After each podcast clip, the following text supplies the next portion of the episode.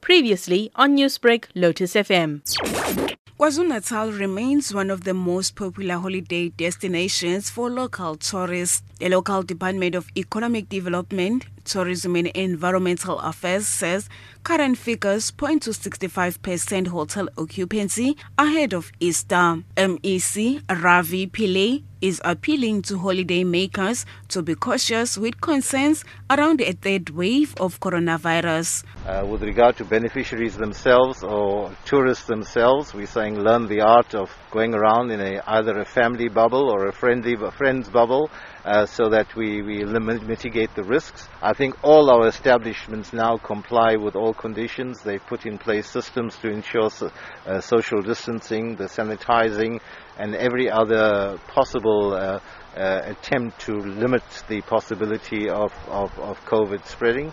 You know, we've been through a tough time, so I think everybody needs that break. And we're saying that for our own mental health, uh, let's take that break, but let's do so in a responsible and, and disciplined fashion. He is also calling on small tourism businesses that have been affected by the pandemic to apply for assistance from the KwaZulu-Natal Tourism Business Fund. Over and above the National Relief Fund, where there were about 630 beneficiaries, I think, from KZN, that was, wasn't enough, so we looked around and found another 20 million rand to top that up. We hope that, that will benefit some 400 uh, beneficiaries in KZN. Applications opened on the 15th of March. They will close on the 15th of April. Applications can be made online. They will be thoroughly screened.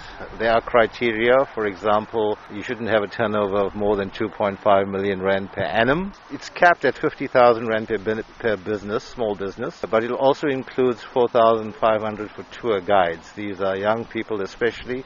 But the ongoing water shortages in the area continues to impact tourism. While local tourism hotspots could do with the much needed boost that a bumper Easter long weekend will provide, they are being urged to adhere to COVID 19 regulations while in the province as COVID 19 infections begin to rise once again. I'm Nonkululeko Hlophe in Margate.